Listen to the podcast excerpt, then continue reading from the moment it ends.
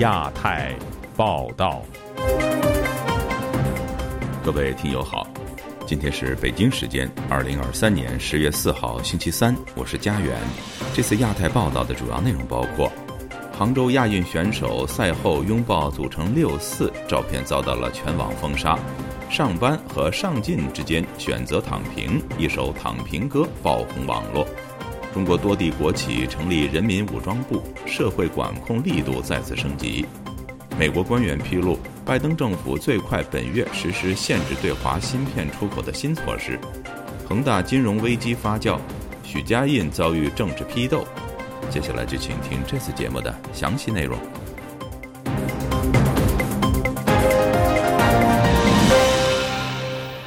在杭州亚运会上，有中国双子之称的两名百米选手相互拥抱，腰牌组成了六四的号码。照片遭到微博删除，有网民留言说：“奇妙的数字。”今天本台记者夏小华发自台北的报道。中华人民共和国建政七十四周年当天，十月一号，杭州亚运女子一百米栏决赛，中国选手林雨薇夺得冠军之后，与夺得银牌但涉及抢跑被取消资格的中国选手吴艳妮互相拥抱。由于两人的腰牌各为六和四，因此出现了六四的数字。二号，央视新闻官方微博发文祝贺的多张照片中，一度出现了这张照片，随后被消失。中国媒体的照片下架，网民转发相关照片也都被删除，只留下两个人比赛或是拉背角度的拥抱照。微博零星的转发文，原本可以见到六四符号角度的拥抱照片，全部都变成了空白照，形成奇观。网民留言写道：“这个图奇妙的数字，为什么没有河蟹、牛、蛇都怕？”这张照片在外国社交媒体被大量转发，两个人身上披着五星红旗，配上了六四数字，格外讽刺。良知自知推特发文说：“麻烦了，这是严重的政治事件，要彻查背后有没有境外势力的策划。”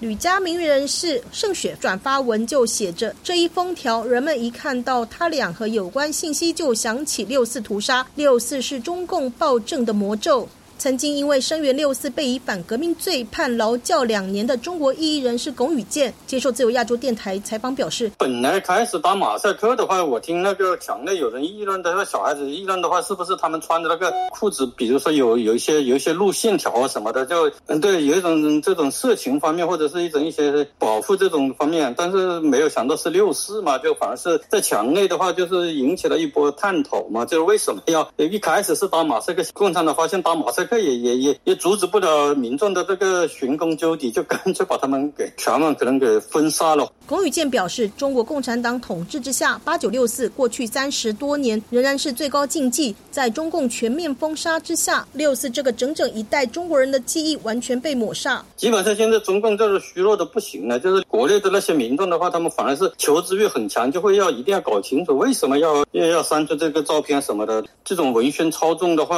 就典型的暴露了。中共的那一贯的僵化的思想，这反而是起到了一个反的作用，就反而是无形中在民众中间就传播了一次六四的呃这个回忆。台北海洋科技大学通识中心副教授吴建中接受自由亚洲电台采访也说，中共有所谓的道路自信、制度自信、文化自信四个自信嘛，讲了这么多自信，结果一个六跟四两个数字就把他们吓死了。吴建中说，中国说中国人民站起来了，这次亚运体育场。却一点自信都没有。呃，我们台湾的自由时报跟东森，不是他就不没有发给他采访证，为什么会不发给那个印度选手比赛的这个许可？那这不是都是搞小动作？这个其实一点自信都没有嘛。那更不要讲那个为了吹嘘自己的自信，在杭州亚运的时候，本来有烟火的盛宴嘛，结果变成那种所谓的虚拟秀，跟电视转播才看得到啊。自由亚洲电台记者谢小华。台北报道：中国今年失业率居高不下之际，一首躺平歌近期在各大社交平台引发舆论共鸣。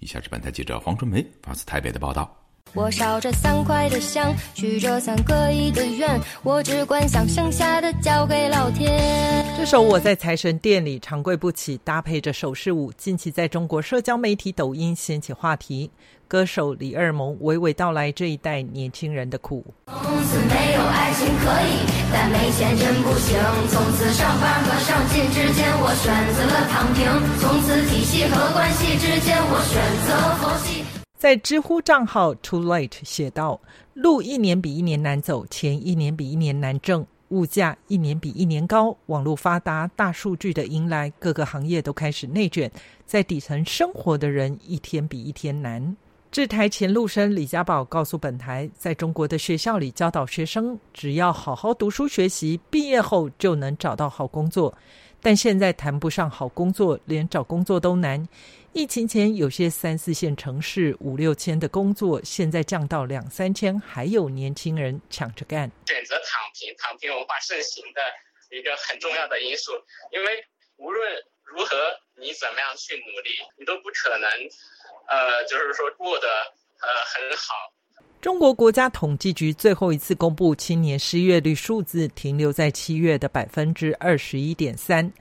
北大副教授张丹丹日前研究推算，若将一千六百万躺平啃老不工作的年轻人也计算进去，中国国内三月份青年实际的失业率可能已经最高达到百分之四十六点五。台北海洋科技大学副教授吴建中接受本台访问时表示，之前中国流行着内卷，最精致的概念就是躺平。尽管中国内宣人吹捧着经济已经好转，但是年轻人失业首当其冲。年轻人看不到未来，看不到希望的一个部分。现在再多的这些强心针打下去，我觉得即使对他们来讲，也完全没有任何的效力。作者互联网潜水员在新浪网发文：中国青年失业率逐年提升，许多人毕业即失业。为了延缓就业压力，国家开启高校扩张，青年选择考研、考公等慢就业模式，但仍然难以从根本上解决就业难的问题。不立业，难以成家，中国的婚育情况也不容乐观，高婚育成本是难以逾越的门槛。自由亚洲电台记者黄春梅台北报道。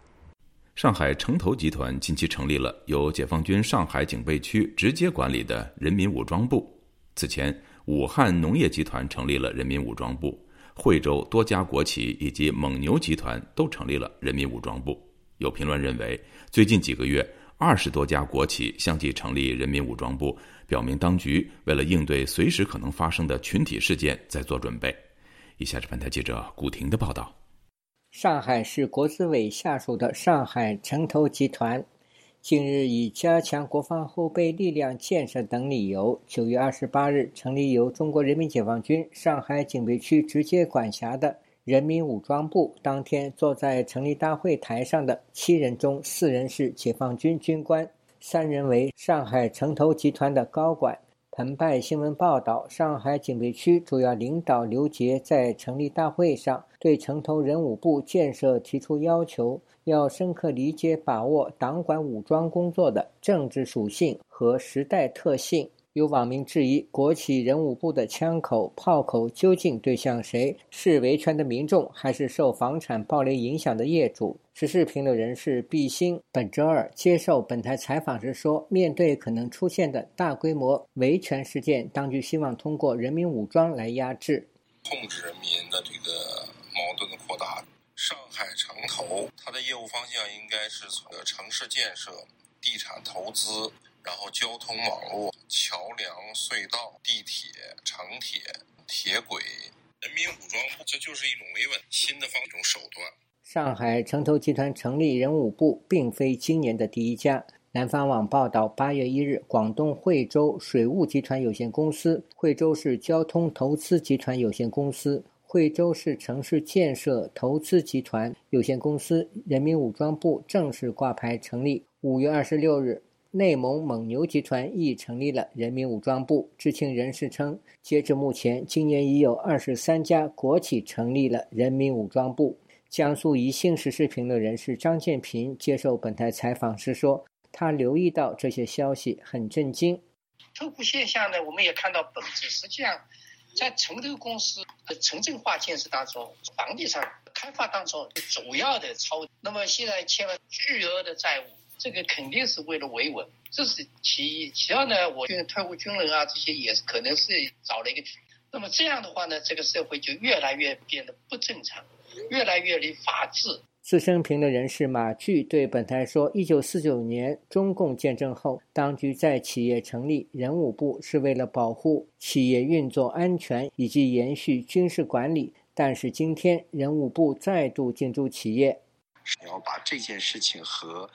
习近平上台之后就所提倡的分桥经验，及这两天习近平在亚运会召开啊前后的时间。”那么前往浙江再提分桥经验，要结合，也就是说要打一场人民战争。这个所谓的人武部呢，实际上它并不会在国防啊或者对外战争的过程当中发挥真正的所谓的对外战争方面动员啊其他方面的作用，而人武部呢，就是要用武装去斗争，呃内部的一系列的不忠诚的人。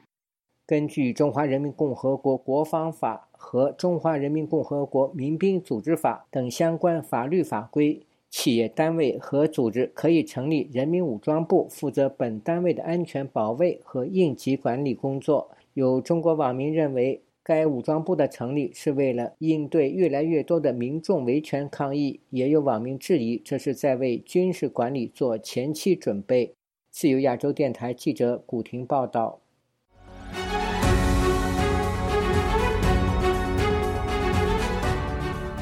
美中战略竞争日趋升级之际，拜登政府或将在本月出台新的限制措施，以提高对中国的技术出口管制。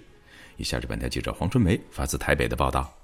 据报道，负责监督出口管制的商务部正在研究去年十月七日首次发布的出口限制更新。其他消息人士称，这一次的更新旨在根据荷兰和日本的新规定，限制更多芯片制造工具的使用，并弥补人工智慧芯片出口限制中的一些漏洞。台湾的工研院产业科技国际策略发展所总监杨瑞玲接受本台访问时预测，美国今年更新可能新增项目，包括晶圆级先进封装关键设备、量子电脑核心元件与技术。其中，在先进封装部分，中国试图弯道超车。到了今年，美国参众两院和商务部才认知到先进封装也很关键。至于十六纳米制程以及 AI 先进芯片，杨瑞玲认为美国应该不会再扩展到二十八纳米，以及再把 AI 芯片往下降低规格。他认为美国商务部工业及安全局应该会强化产品流通的通透度，以更清楚掌握物流的重要情资。回答：你要卖，不管你是不是直接卖到中国，你卖到中东，洗洗买家，你就要 know your customer 啊，或者 know your customers customer。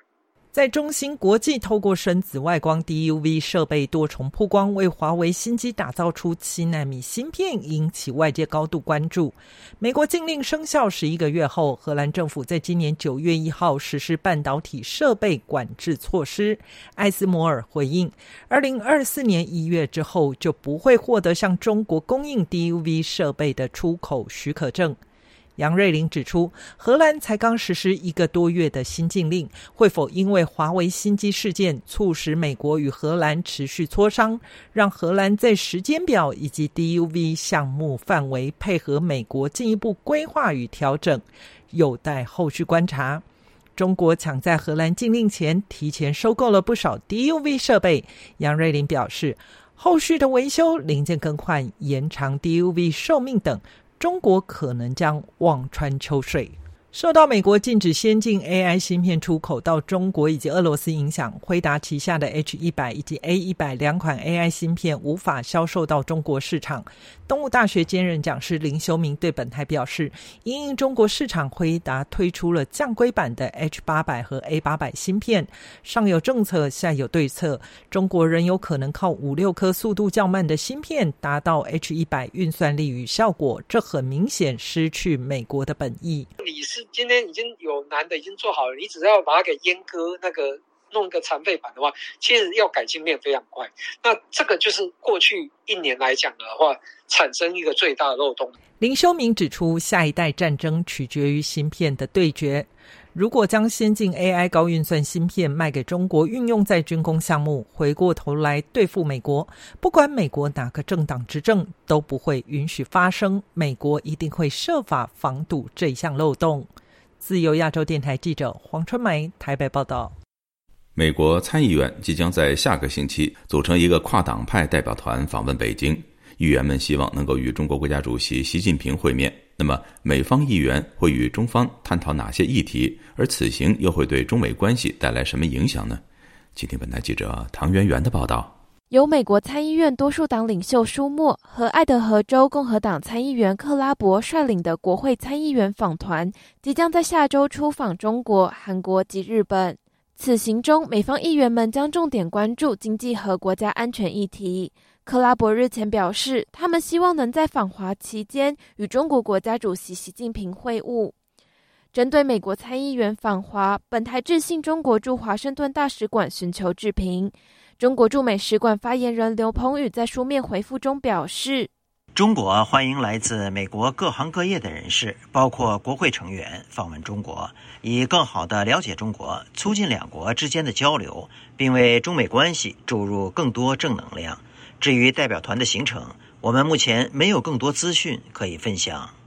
美国国防事务研究咨询机构兰德公司的政治科学家郭红军就此指出，美国参议员此次中国行的一大目标是向中方表达有关经商环境的担忧。不断改变的法律、中国政府的安全顾虑以及缺乏解释的举措，都让美国企业很难在中国投资，所以他们只能不断的。对中国市场去风险，我认为参议员们此行会向中国政府强调，如果想要有良好的商业与投资关系，我们需要中国的政策保持一致和稳定，不然美国企业只会不断的从中国市场离开。外界注意到，美国高阶官员在近几个月连续出访中国，似乎显示双方官员正试图缓和美中间的紧张关系。兰德公司中国问题专家何天木就此认为，美国国会议员以及高阶官员在近期接连访华，显示拜登政府不希望美中竞争过度升级。以下是何天木的文字回复：美国政府正试图找到一个困难的平衡，一方面希望针对关键问题对中国采取强硬立场，另一方面又试图稳定两国间的紧张关系。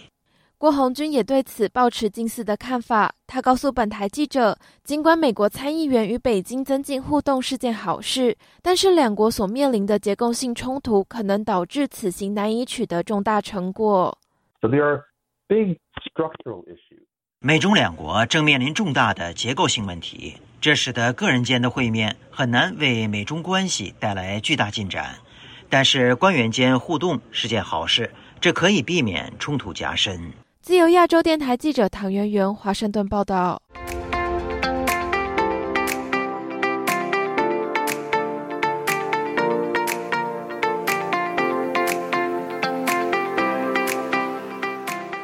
许家印继续成为中国黄金周假期的热门话题。中国富豪黄鸿升拍摄视频，以八国联军历史与恒大到美国申请破产保护相类比，认为恒大是要借敌对势力为自己解套，与中国人民为敌。与此同时，一度停牌的中国恒大和恒大物业在香港恢复交易后，股价急涨，成为市场焦点。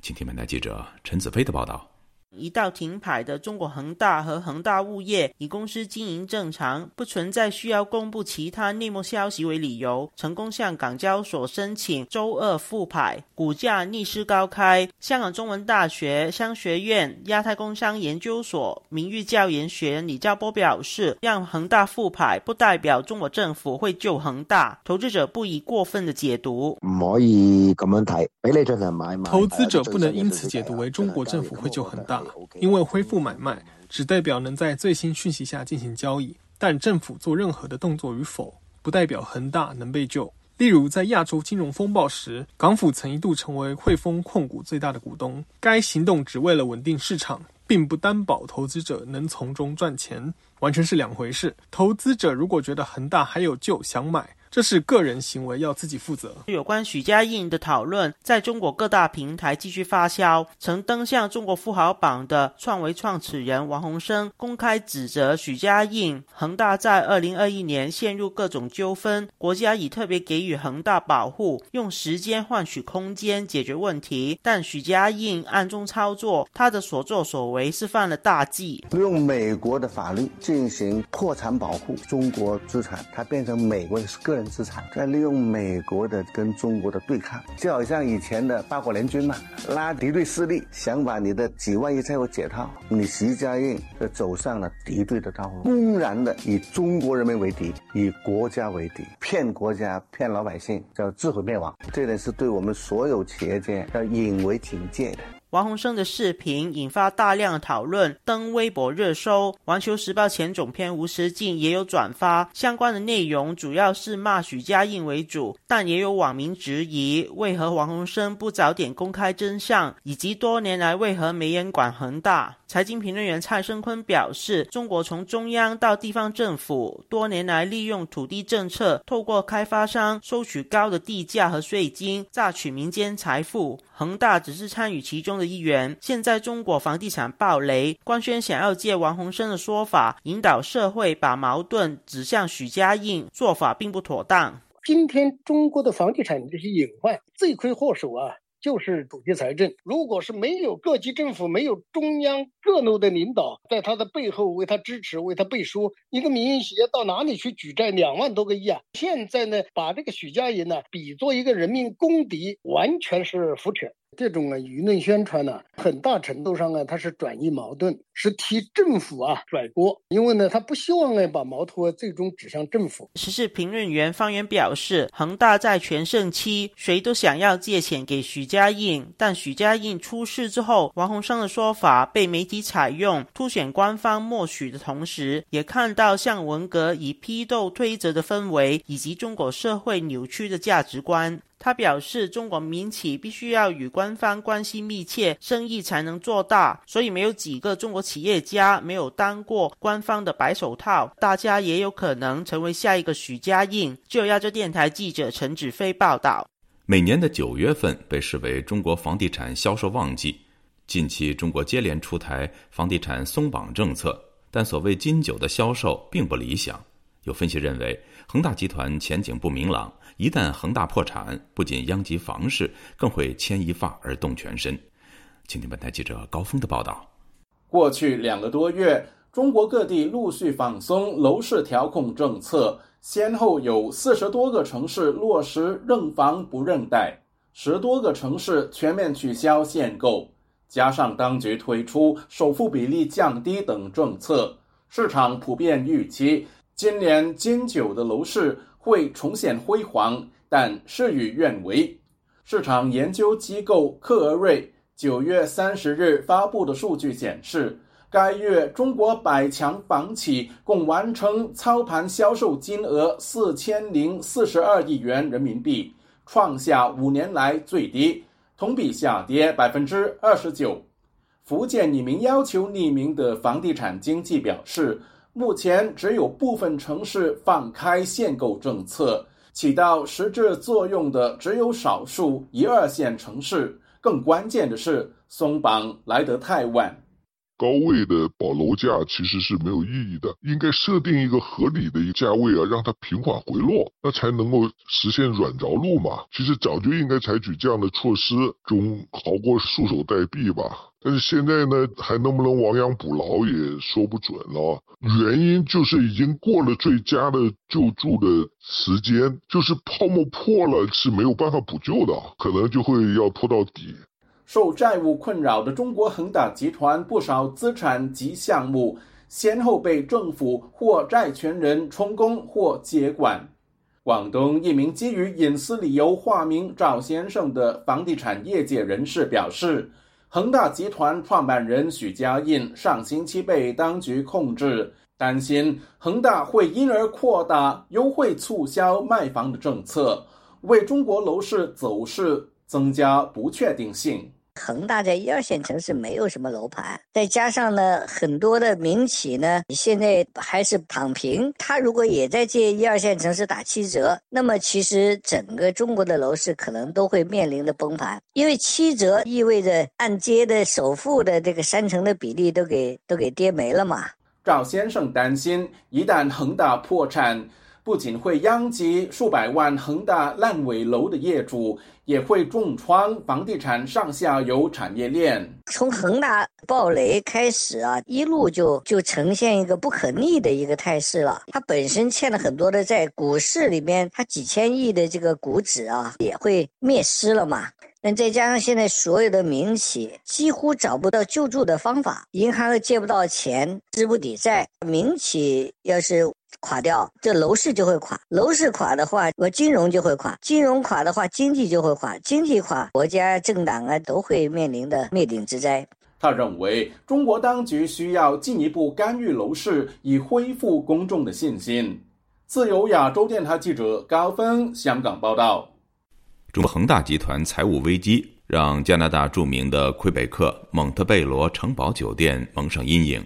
恒大于二零一四年买下该酒店，但随着财务紧张而缺乏修缮保护，令这家近百年历史的酒店出现残破迹象。请听本台记者刘飞的报道。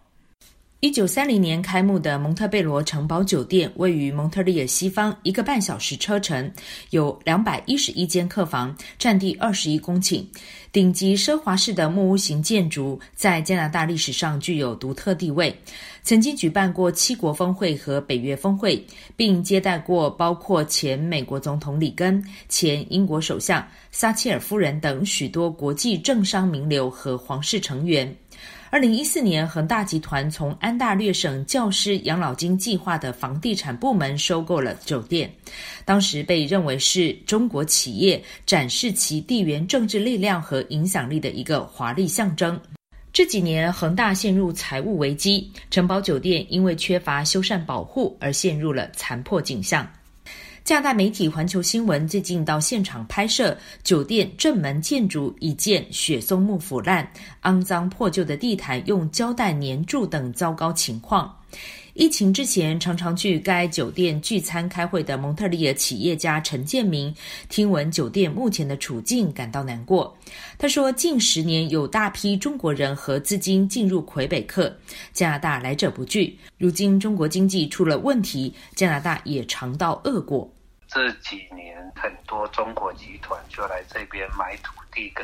盖大楼，就是轻中太严重，然后像这样子的房子会把它的泡沫就会像之前的美国加州这样子。”所以加拿大才警觉到这一块。自由亚洲电台记者柳飞，温哥华报道。听众朋友，接下来我们再关注几条其他方面的消息。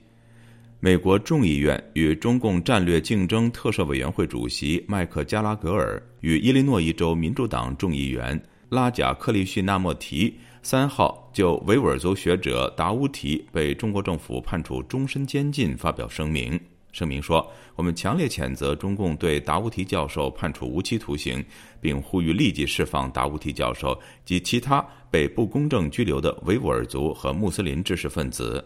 声明还说：“中国共产党对维吾尔族以及其他民族和宗教少数群体成员持续的种族灭绝，违反了保护人权和基本自由的国际标准。”韩国保宁海洋总署十月三号对外证实，二十二名跨海偷渡韩国的中国人正以违反出入境管理法的嫌疑接受立案调查。据韩联社报道，这些偷渡客涉嫌于十月三号凌晨一点左右，在中青南道保宁市新黑洞大川港附近非法停泊，并试图登陆潜逃。他们中仅有一人在过程中成功登陆入境。韩国警方根据逃跑路线进行追捕。联合国安理会星期一投票表决批准向海地派遣一个由肯尼亚领导的多国特派团，以帮助海地警察部队。海地当局表示，此举为海地人民带来了希望。中国与俄罗斯在安理会上投了弃权票。二零二三年度的诺贝尔和平奖获奖人本周五，也就是六号即将揭晓，到底花落谁家？英国博彩网站的诺贝尔和平奖。获奖者赔率榜显示，今年的最热门人选是乌克兰总统泽连斯基，其次则是俄罗斯反对派领袖纳瓦尔尼和来自中国新疆的维族经济学者以及异议人士伊利哈木土赫提。